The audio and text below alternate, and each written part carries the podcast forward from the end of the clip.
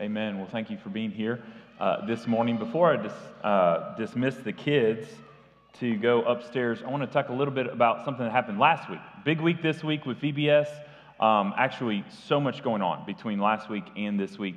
This week, we know we have Vacation Bible School, so kids, make sure you're here before 6 o'clock tonight to uh, get checked in and everything for that. Um, we're actually also sending our Romania team away this week. They leave on Thursday. But I want to tell you a little bit about what happened last week, and we've got a couple pictures for you of our middle school camp last week. There were 31 of us, and um, you can kind of just see the group. Um, AJ and Carson did a great job leading this group. Um, Jess and I got to go as chaperones as well um, as uh, Ryan Griffin and Amelia Young, one of our high school students to chaperone these 25 middle school kids. We had a great time, and I wanted the kids to be in here because some of the kids got to go. Our rising fifth graders are kind of doing the best of both worlds this summer, our rising sixth graders. So they're in VBS this week, but they were at middle school camp. It was a colorful, um, exciting week uh, together. So thank you for your prayers for that group. They learned about what it meant uh, to be clothed in Christ and what it meant to find their identity in Christ. And so if you see any of those middle school students, ask them about it. They had a great time. It's a great group of kids. A real strength of our church is to see these, these younger generations rise up and grow in the knowledge of Christ and obedience to Christ. So, kids, y'all can now be dismissed to your time of kids' worship, and we will see you tonight for Vacation Bible School.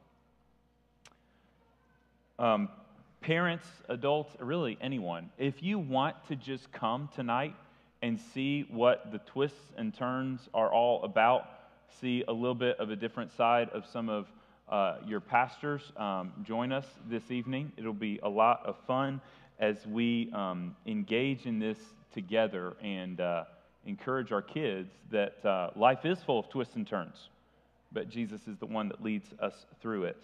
Um, if you are helping with VBS, get your shirts in the backstage cafe after the service. Um, everyone that is volunteering in VBS should have a search, uh, should have a shirt behind me here in the backstage cafe. So please go get those after the service today. Um, but again, if you want to just come and check it out tonight, come at six o'clock. Watch the opening um, ceremony and just kind of get a flavor of of what this week is about and how you can be praying for our kids and the leaders. Um, also, because I may forget to say this at the end of the service. We need some of you to stick around. We need to stack the chairs and move them to the walls, okay? For tonight, we're having VBS in here. The kids are going to be sitting on the floor and, and bouncing and doing dances and all of that. So we need the chairs out of the way. So if a few of you will stay, as many as possible, will stay and help us stack those at the end of the service tonight, it will go very quickly. Um, then, lastly, uh, we had a great uh, men's ministry breakfast um, yesterday. We have a women's ministry ice cream social event on July 11th. You can sign up for that. I would really encourage you to sign up in the church app. Um, and we have, uh, and you can you can see that on there, July 11th, 6:30 to 8:30, or you can email Kate at fellowshipdalton.com uh, to sign up. And we've got some more men's and women's ministry stuff coming this summer. Lots of youth ministry things. Um, summer is busy, and if you're looking for a place to get involved, um, there's opportunities over the summer. Don't just think that, well, it's summer, everybody's schedules are weird, so we'll just kind of take the summer off. That's not, that's not what happens. Things get, things get a little crazy. And so um, I want to remind you of our Sunday school hour. We have some groups that are up and going, um, 9.15 every Sunday morning. Our Young Families class is awesome. Um, we'd love for you to join us um, in the Young Families class or the elder-led prayer time or any of the small groups that have been meeting during that time. Uh, turn with me now Let's just pick a chapter. Let's uh, start with uh, Proverbs chapter 21. Because here's what we're doing we're jumping again. Um, last week, if you were here with us, you noticed, and I told you that we're changing our strategy in going through Proverbs. The first nine chapters we went through sequentially.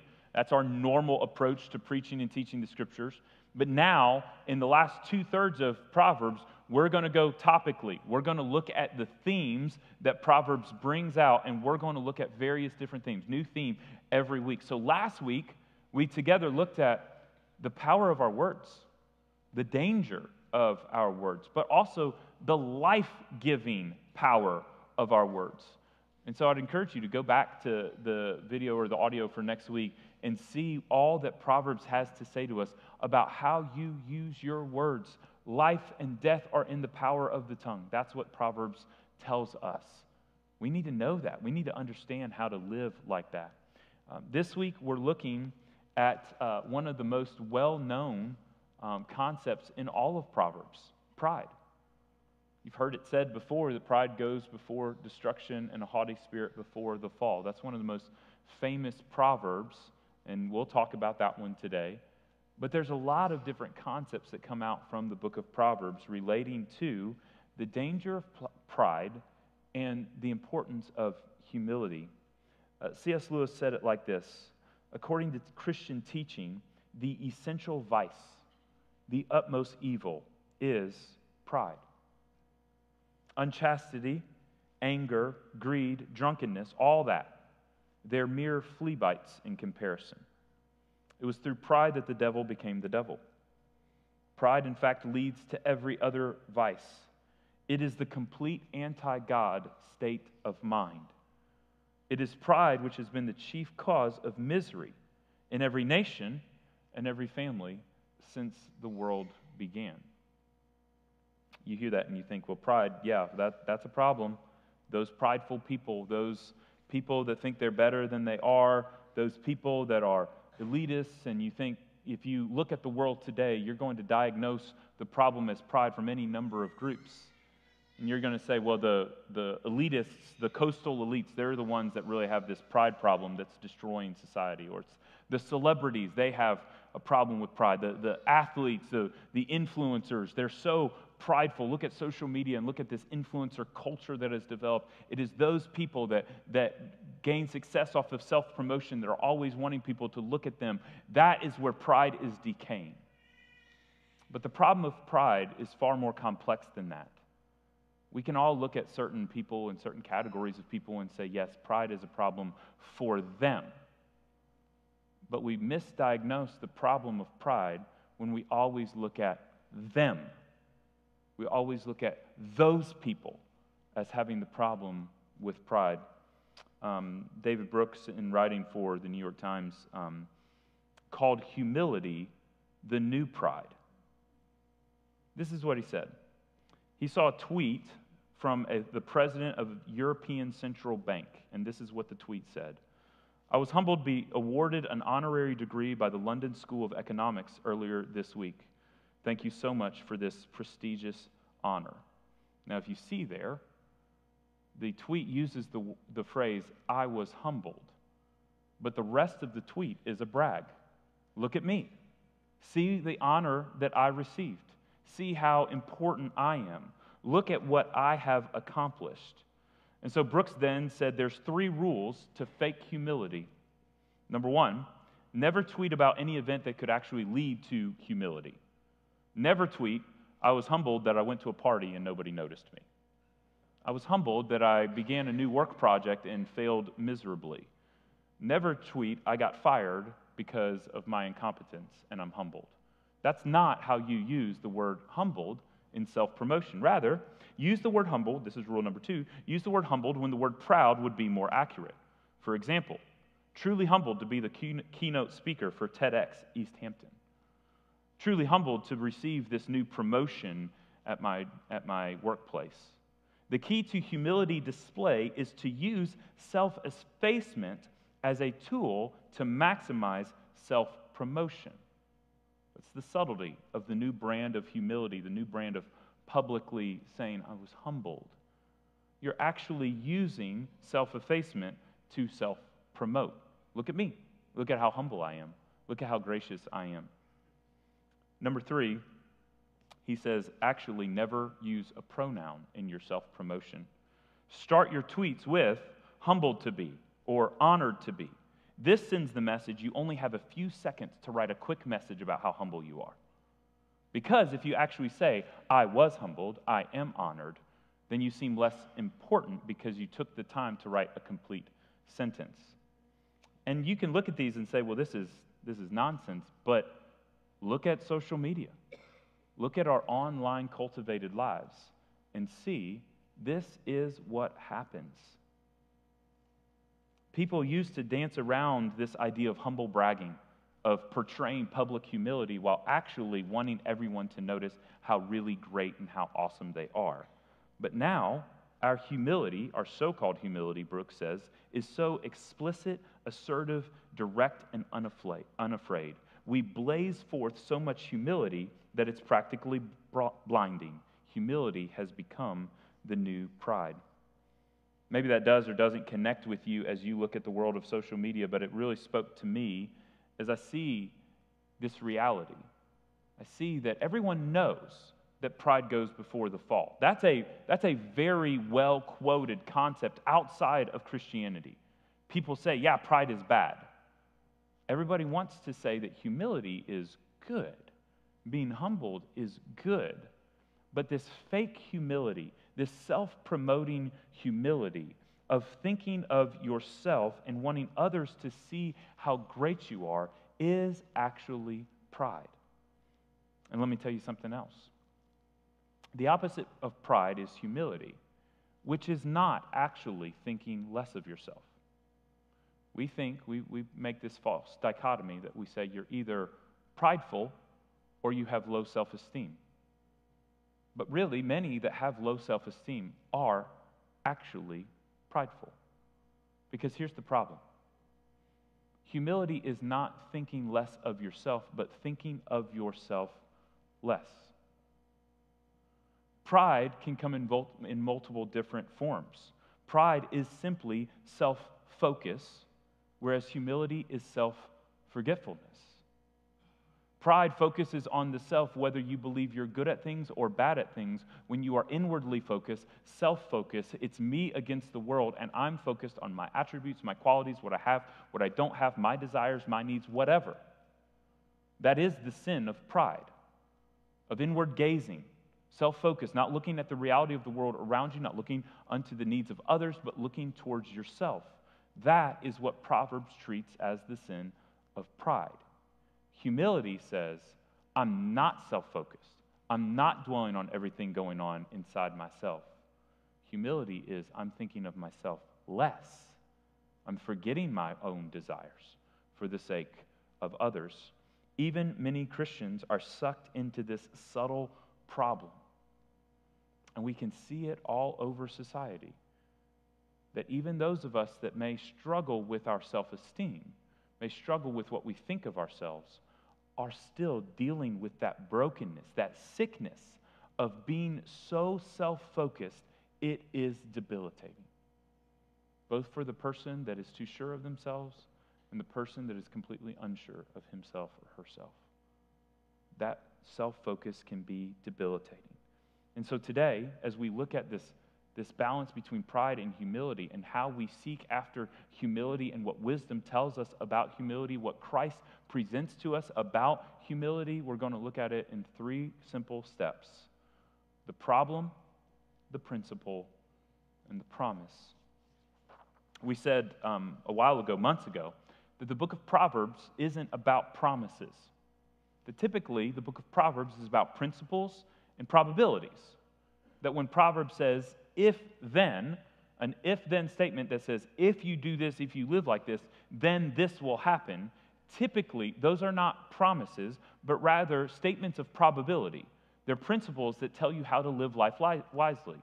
For instance, if you work, then you will prosper, is not a, an all out promise where we look at God and we say, We worked hard and we didn't get what we thought we would get. We weren't as successful in our career as we thought we would be. It was never meant to be a promise to you, it was meant to be a principle. This is a wise way to live. Work hard, and in a regular sense, in a probability sense, you will more likely gain success in the work of your hands than if you were lazy. That's the approach of Proverbs probability and not promises. But today, where we're going, we'll see that there is a problem of pride. We'll see there is a principle on the benefits of humility and the probabilities that result from that.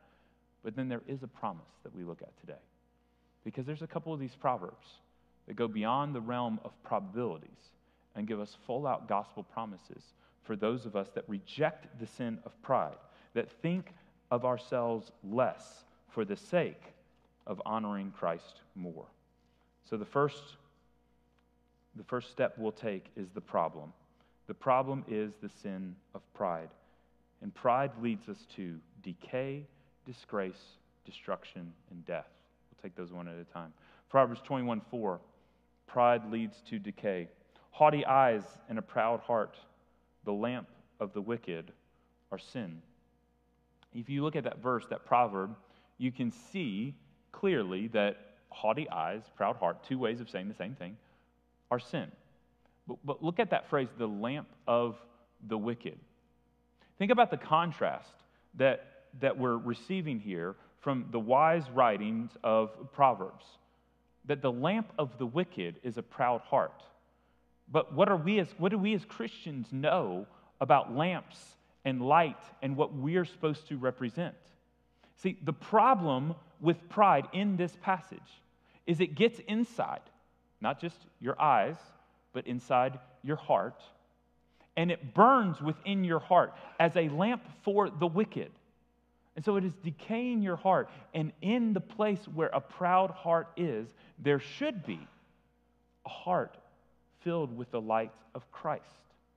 That's the distinction here. The distinction that we look at this with gospel eyes and we think through what the original writer meant as this is what pride looks like. It pride looks like the flame, the fuel at your heart is is sin. But you you put on the gospel eyes and you see what the Holy Spirit knew that the original author didn't know. Is that the, the key illustration that Jesus would use for, for coming into our hearts and representing Him to the lost world would be that same picture of light so, whereas the wicked heart is filled with the light of pride, the redeemed heart is filled with the light of Christ. So, we have a decaying heart full of pride, leading to sin and rejecting God. What C.S. Lewis said earlier that I quoted the complete anti God state of mind is what pride is. But it's not just decay, it gets worse. So, you have this sick, decaying heart and then it comes to public disgrace. Proverbs 11:2 When pride comes, then comes disgrace. But with the humble is wisdom. Proverbs 29:23 says one's pride will bring him low, but he who is lowly in spirit will obtain honor. So Proverbs 11:2 When pride comes, then comes disgrace. We think that if we self-promote, that if we toot our own horn, that if we present ourselves in strength, in ingenuity, in intelligence, that other people will look at us and think about how great we are. But let's think about this for a second. How many of you? How many of you seen that, that video, seen that person, seen that public presentation where you were so sickened by the person that was presented? Because you heard that person, you saw that person, and you said, I can't even listen to this person. They are so filled with pride. Every single one of us has, has seen that. Maybe it's the, the influencer video. Maybe it's the, the, the, YouTube channel, it's the Instagram video. Maybe it's the public speaking engagement. It's the person sitting on a stage. It's the person, a, a musician at a concert. Maybe it's a sporting event where you see somebody on the field and you just think if his pride, if he would just get out of his own way, he could be successful. But his pride, it's killing him. So many people we're surrounded by every day, and we see it from young to old. You could see the same thing. You use that sports analogy, you could see the same thing with a professional athlete that you see with an eight year old athlete. And you think that kid, somebody has told him he is so good and he is hurting himself. He's hurting his team, he's hurting his performance. And you look at it and you just kind of feel sick inside. That's the disgrace. That's Proverbs 11, two. When pride comes, then comes disgrace. You look at someone that thinks more highly of themselves than they should, and you just get sick inside. It just sort of hurts and it's painful, and you're thinking, man, if that person could actually see what they really look like from the outside, they would be embarrassed. That's where pride leads us. Pride also leads to destruction. This is the one we know Proverbs 16, 18, and 19. Pride goes before destruction, and a haughty spirit before a fall. It is better to be of a lowly spirit with the poor, than to divide the spoil with the proud. Similarly, Proverbs 15 21, 25. The Lord tears down the house of the proud, but maintains the widow's boundaries. How many times have we heard this story of somebody who, in such pride, such hubris, such self confidence, went into a situation thinking that they were bulletproof, thinking they were Superman, thinking that they would have success no matter what, because up to that point they had been so successful. And they take that one step of pride that just leads to complete destruction, that leads to just completely falling flat on their face. We've seen it with so many that have fallen. And what would be really easy is to pick on the, the lost people that have fallen. Be really easy to look at celebrities, to look at billionaires, to look at famous people. But the same thing happens, Proverbs 16, 18 is so true of many successful Christians too. And this is where it's actually really beneficial for us to be honest about that and to say that we have seen many notable, successful, influential Christian leaders that have experienced Proverbs 16, 18. Pride goes before destruction, and a haughty spirit before a fall. That's why Paul would write to the church in Corinth and say, Anyone who thinks that he stands, take heed lest he fall. Because any of us in Christ can develop the haughty spirit, can develop the pride that leads to a fall, that leads to destruction. And so don't, don't think that as we talk about pride and humility, don't do this us versus them thing. We Christians, we're the humble ones. They, non believers, they're, they're the prideful ones. No, we have, to, we have to search in our own hearts too and see where this self focus, this addiction to self, to our desires, our wants, our feelings, that addiction can lead us to fall away too, can lead us to destruction when we think we've got it all figured out. We're insulated from failure. Ultimately, it leads beyond destruction and to death. Proverbs 14 12. There is a way that seems right to a man, but its end is the way to death. Proverbs 14 12 is a proverb that everyone should know. And here's what it tells you it tells you the same thing Romans 3.23 tells you. For all have sinned and fall short of the glory of God. Proverbs 14.12 tells you that there is something true about mankind, not just men, but women as well, that the way we are wired is broken right now. That God actually did create us in his image. God created us for relationship with him. God created us as worshipers to respond in worship and praise to something and in his image. Before the fall, we were created to worship God, to proclaim him, to focus on him. And then the snake shows up. And the snake convinces Adam and Eve that they need to take their eyes off of God and put their eyes on themselves. And think about what God is withholding from them think about how much greater you could be, how much wiser you could be, how much longer you could live, how much more pure you could be if only you would take your eyes off of the Creator and put your eyes onto yourself, your wants, your desires. And that was the first sin. And then, every sin since then has developed out of that same root system that root system of pride. That's why C.S. Lewis calls it the complete anti God state of mind. Because men and women, mankind, left to ourselves, that's the direction we go self protection, self promotion, self focus. Protect me and mine. That's what I want to do. I'm not concerned about anyone else. I want to protect me and mine. I want what I want. And we can polish it. Nobody's going to admit that, that really clearly, but we can polish it up and we can say, well, you know, I just want to be focused on my family first and I want to protect my family. But so many of those things that sound really good on the outside are really just self focus. I'm not concerned about the lost. I'm not concerned about the poor. I'm not concerned about the hurting. I'm concerned about me and mine. Self focus as a way of life leads us to death. But to a fallen, sinful mind, it seems right. That's what Proverbs 14 12 tells us. There's a way that seems right to man, and we can't trust it. There's a way that makes sense to humanity, and we don't need to follow it. It's only through Christ that we can be redeemed and see the truth of the death that comes through self focus, through self addiction.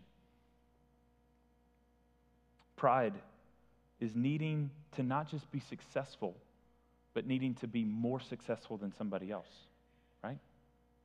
For pride, success is never enough if there's somebody else that's just a little bit better. Pride is needing to one up somebody else. Proud people are never fulfilled unless they can continue to push down others that are less successful, less intelligent, less athletic, less beautiful, less whatever. That's what proud does. That's what pride does. It focuses on self to the detriment of others. And so now, that's the problem. That makes sense now. And hopefully, we've established the problem is not just out there, but it's in here. So, what is the principle? What hope does Proverbs give us? Here's the principle in simplicity fear of the Lord generates humility and results in blessing. That's the principle that we see all throughout the book of Proverbs in speaking of the difference between pride and humility. The core of it is God. That's what sets proud people and humble people apart. It's not, it's not just that some people make better decisions than others. It's how you view God changes whether you are, are a prideful, self focused person or a humble, God focused person. Because here's the thing if humility is not thinking of yourself, uh, uh, thinking less of yourself, but is thinking of yourself less, then if you're going to think of yourself less, what are you going to think about? And the world doesn't really have a good answer. Outside of Jesus, there's not a good answer to that. You can think of all these different temporary causes, all these different pleasures and pursuits, but all those come back to making me feel better about me, continuing to feed the pride and self focus in me. The only way to really take my focus off of me and what I want is to put it on someone, something else. God's the only one that ultimately can, can fill our gaze at that level, that ultimately can fascinate us, captivate us, capture our attention with His holiness, His love, His justice, His power. God is the only one that can fill that void of where we want to look and set our gaze. God is the answer to self focus. Let's look at a couple verses that say that. Um, humility is based in the fear of the Lord. Proverbs 28 14. Blessed is the one who fears the Lord always, but whoever hardens his heart will fall into calamity. So you either, either fear the Lord, here's the distinction you fear the Lord, or you have a hard heart. That's the distinction. Your heart is warm towards God or hard towards God. There's not a medium. It's either God enlivens you, Jesus, by the power of the Holy Spirit, brings new life, or you're hardened and you're broken. So humility is based in the fear of the Lord. Humility is equated with not a high spirit, but a low spirit. This is a significant point. Proverbs 29 23.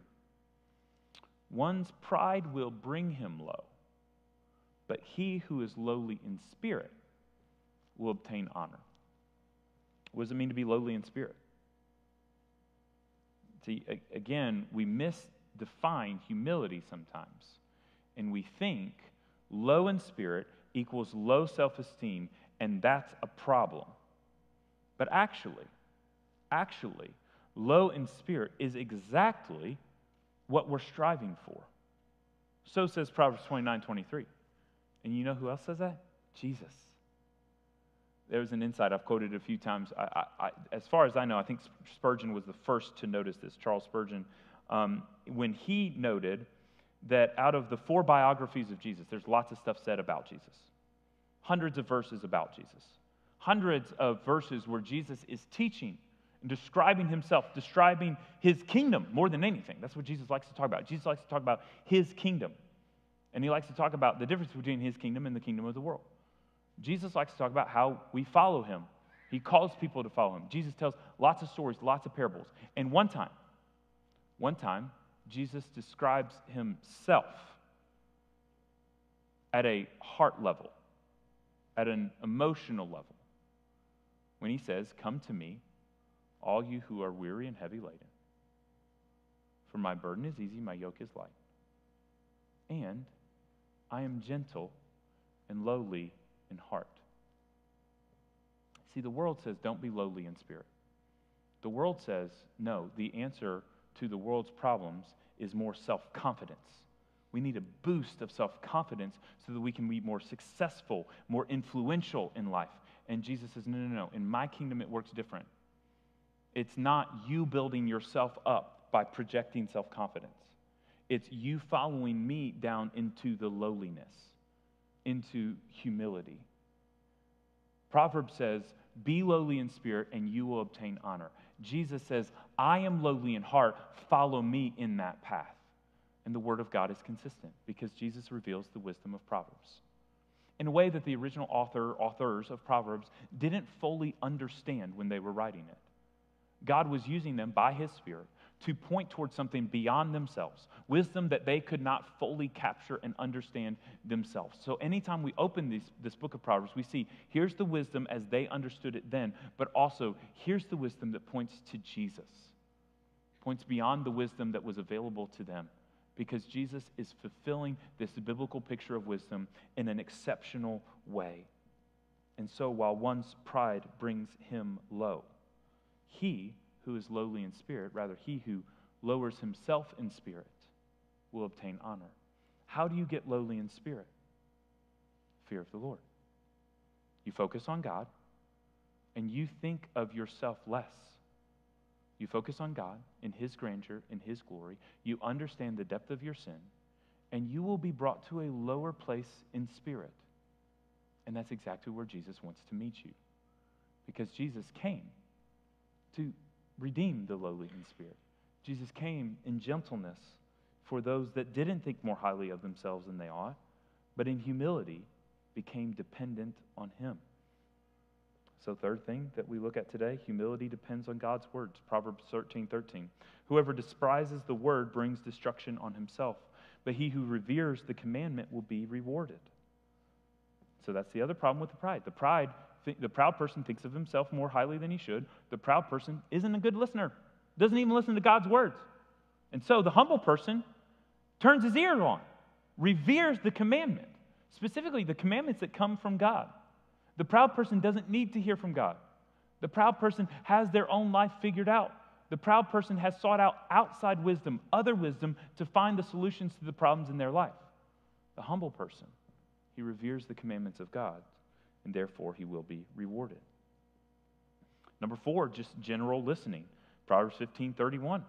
The ear that listens to life giving reproof will dwell among the wise. So, in, in number three, what we had there in verse uh, 13 13 is that the proud person doesn't listen to God's words and the humble person reveres God's word. 1531 is a little different. The proud person doesn't listen to reproof at all. Don't correct the proud person, don't challenge the proud person. Don't you dare tell a proud person that they're doing something wrong. That's how pride is revealed. You tell someone they're doing something wrong and they don't see it and they shut you down. You recognize this person is too self focused. This person doesn't have the, have the wisdom to be able to receive reproof, to receive correction. And so, those that have ears to listen and say, I may have actually done something wrong, that's the person described as wise.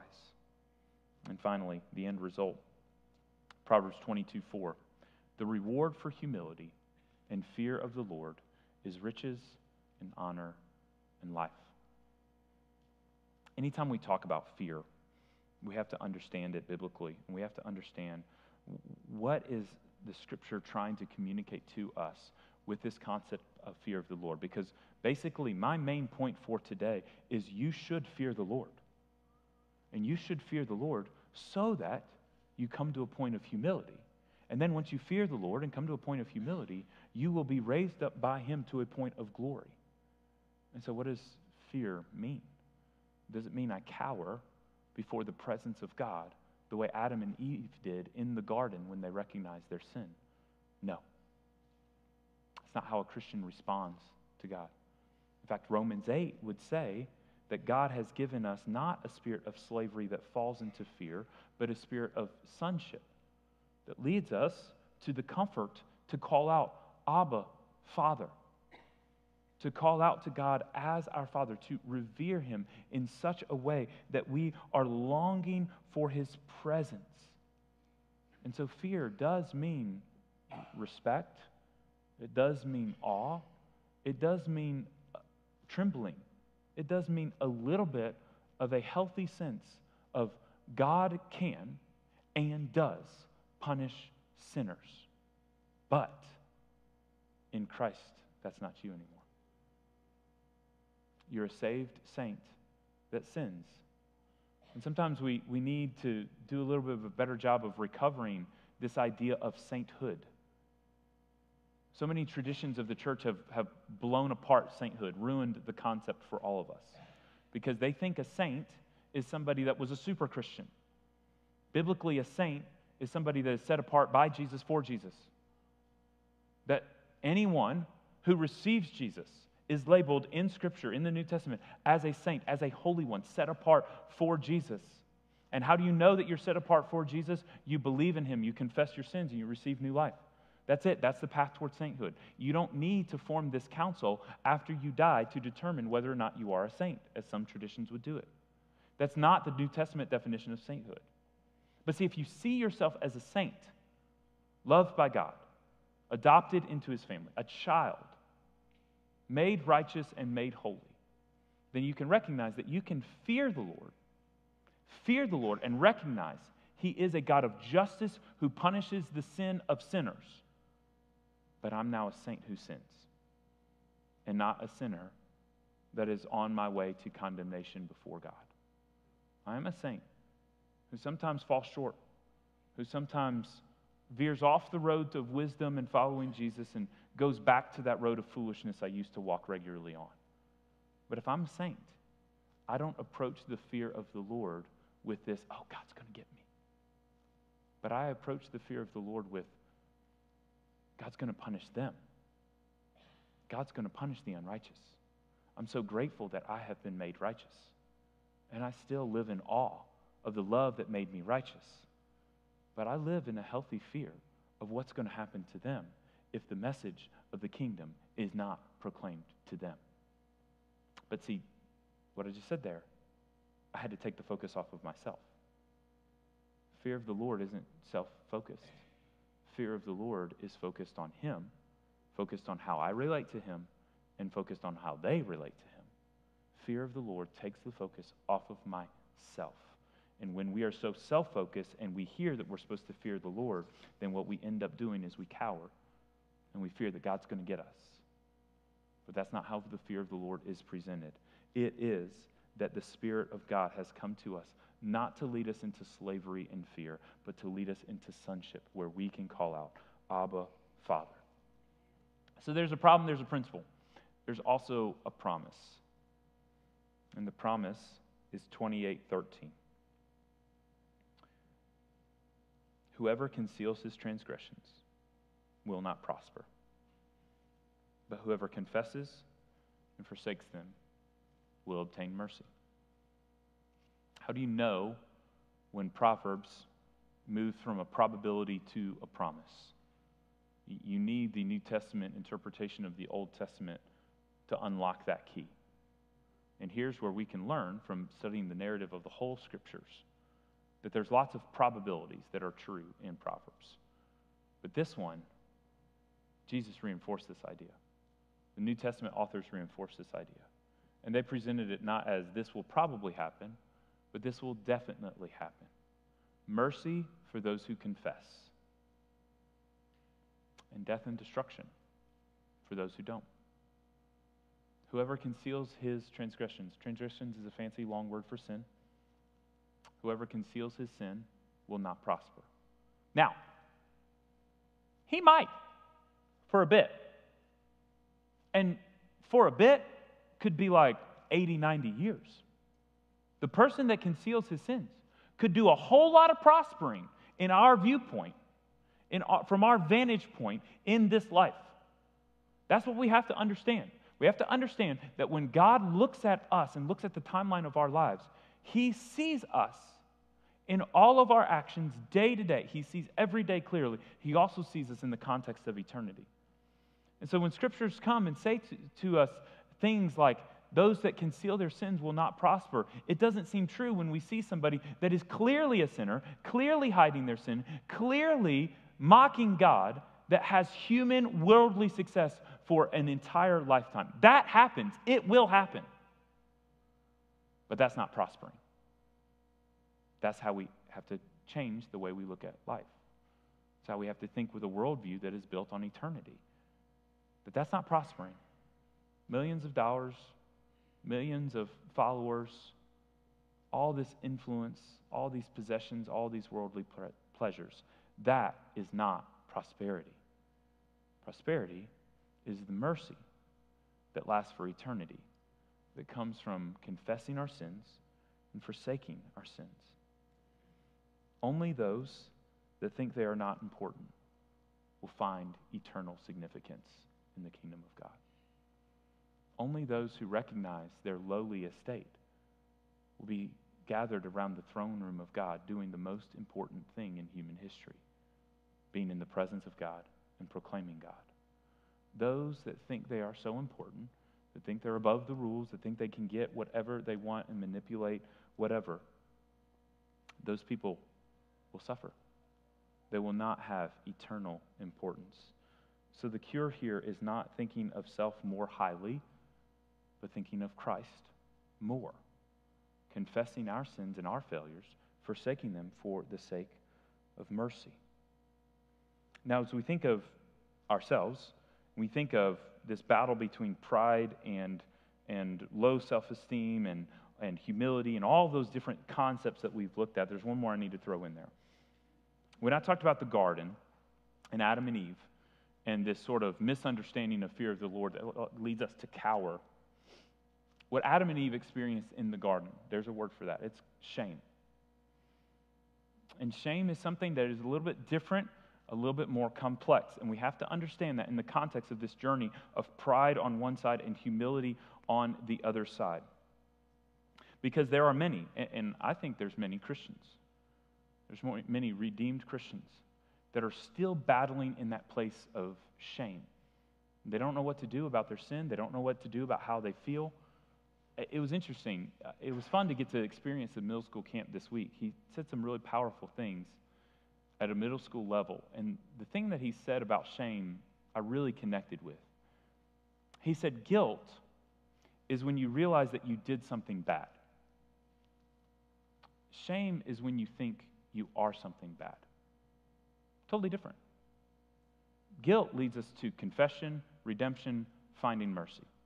I did something bad. I experience guilt, I confess it, and I can receive redemption. Shame ends up a little bit more complex. I see myself as bad. I see myself as dirty. I see myself as broken. And many that are dealing with shame in our day are wondering why God would love them, why God would want them, why God would give them mercy because of how broken, how ugly, how disappointing they are. The answer to shame is not thinking more highly of yourself. The answer to shame is not looking at someone and say, well, actually, you're not as bad as you think you are. Actually, you're pretty great. Look at all these great things about you. That is a temporary fix, it's a band aid on a bullet hole. The only answer to shame is to get them to take their focus off of themselves and look at the gentle and lowly Jesus that meets them in their shame, that meets them in their disgrace, that meets them in their pain, and say, No, you can find mercy from Him. I'm not going to argue with you about what is broken and not broken in your life. I'm not going to argue with you about how ugly you are or how smart you are or how athletic you are, all those things that you're ashamed of. Let's not, we don't have to argue about all of that. We just need to find Jesus.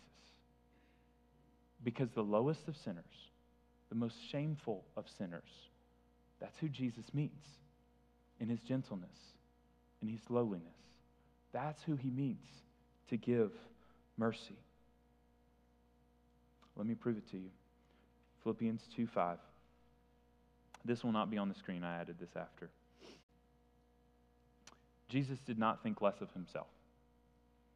Jesus something else in priority of his own desires. Philippians 2 5. Have this mind among yourselves, which is yours in Christ Jesus, who, though he was in the form of God, did not count equality with God a thing to be grasped, but made himself nothing, taking the form of a servant being born in the likeness of men, being found in human form, he humbled himself by becoming obedient to the point of death, even death on a cross.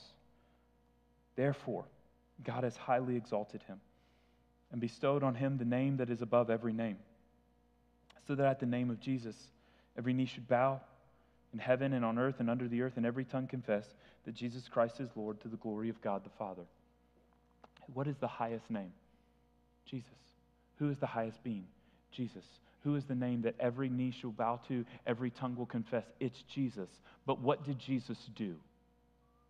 He left that place of glory to become low, to put on your shame, to put on the shame of the most broken sinner that you know, so that that sinner might find mercy at the cross. He did not think of equality with God a thing to be grasped. He wasn't so self focused that he wanted to make sure everyone knew he was equal with God and he was there in heaven from the beginning.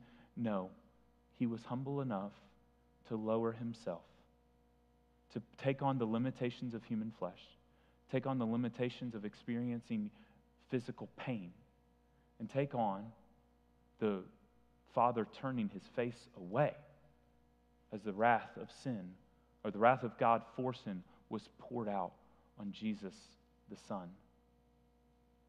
That promise of mercy is because Jesus did not think of himself first, but actually, because of us, endured the pain, despising the cross, so that we might be welcomed into his kingdom. So, as the band comes up to lead us in one more song, I'm going to give you three points to finish. Humble yourself. Humble yourself under the mighty hand of God, and He will lift you up. Don't wait for Him to humble you, but seek Him in all of His grandeur, in all of His glory, in all of the marvelous light of who He is, and humble yourself. Repent, and I don't just mean repent of your sins, repent of your pride. And the worst thing you can do right now is act like you're the only non prideful person in the room. So we'll, we'll cross out pride and say, repent of your self focus. Is that, that better? Repent of your self addiction. Repent of your desire to think of you and what you need above everyone else and above who Christ is. And lift. Find someone in the depths of shame, in the depths of pain, in the depths of their own heartache and lift them up. Because the ministry that we have been given is to be ambassadors of mercy. And how do you find mercy? By confessing your sin, by repenting.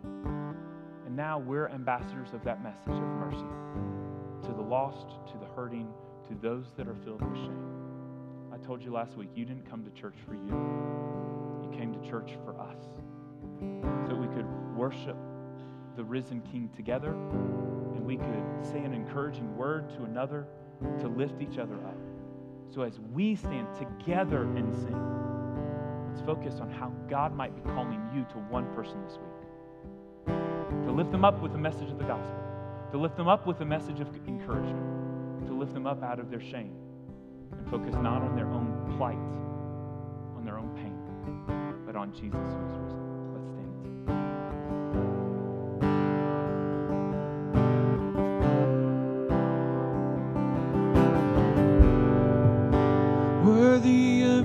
Song we could ever sing.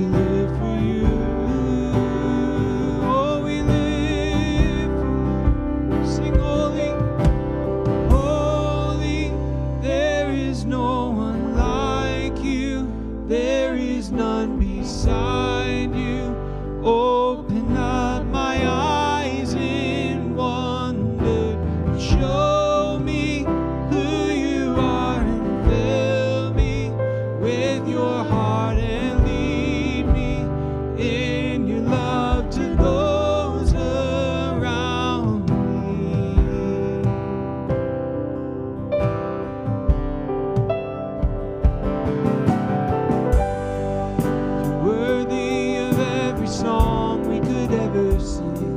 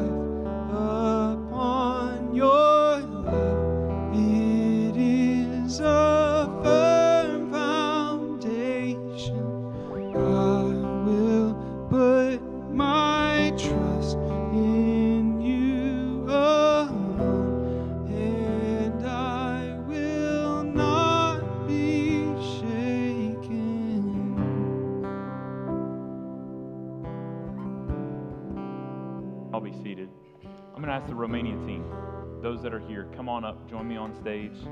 And our elders are going to gather around those going to Romania to pray for them. So, y'all go ahead and make your way all the way up here. Um, few are um, traveling and uh, not here with us today. They will. This group, though, will be leaving on Thursday to uh, go to Romania and be returning um, in July. And uh, we're just going to send them out in prayer, praying for them to go and minister alongside our partners at two different churches there Geneza Church and Renastria Church. That means Genesis Church and New Life Church in English. And, uh, but beyond those two churches, there's actually five other churches that are participating in a youth camp that this group is helping to put on. And um, they'll be doing a number of other things in country, including uh, most of them will go into Ukraine for a couple days to do a youth camp there and minister to, to students there. So I'm going to pray for them. And if you would, just um, continue in prayer uh, for, for this team for Rich and Hope Hambrock, for Sarah Beth Dupree, John Michael Jenwright, Jacob Drobnik, Jason, and Sally. Um, and, um, uh, and then there's others that are going as well that just are not here with us this morning. Um, but would you join me as we pray for this team? Father, thank you for um, each and every one of these team members. I pray your grace upon them. I pray your blessing over them. I pray that you would go with them, that you would um, give them safety in their journey, uh, safety um, every leg of the trip as they uh, fly through connections and as they get into Cluj and as they um, greet their hosts at the airport and um, living in host homes with families from the Romanian churches for a couple of days, uh, sleeping at this camp with a number of Romanian students. Father, I pray for the remaining preparations in country for more Romanian students to go. I know there's uh, over 40 that are signed up now, and we're hoping for even more than that. Um, God, we just pray that this would be a, a full camp um, and that you would receive the glory as they focus on living with a Christian worldview, how the gospel and how the Bible forms the way they look at the world. And um, uh, bless those uh, that teach Tom and Jason and Joanna as they um, have messages to bring um, Tom and Jason as they preach in the churches um, uh, on the Sunday that they're there, and um, the others as they share in this camp through preaching messages, through leading worship, through leading small group times. Um, God, I pray that you'll knit this group together, that they would serve as one in your name and for your glory. And, uh, and God, we pray ultimately for gospel fruit, for new lives um, to be brought into your kingdom. And we pray this in Christ Jesus' name. Amen. Amen. Now, just two quick reminders before we go. Um, we need people to stay and help us stack chairs. And if you're a VBS volunteer, go get t shirts from behind me. Um, but as we close, let's stand and receive the blessing from the Lord. From Numbers 6, 24 through 26. The Lord bless you and keep you. The Lord make his face shine upon you and be gracious to you. The Lord lift up his countenance upon you and give you peace. Amen. Go in peace.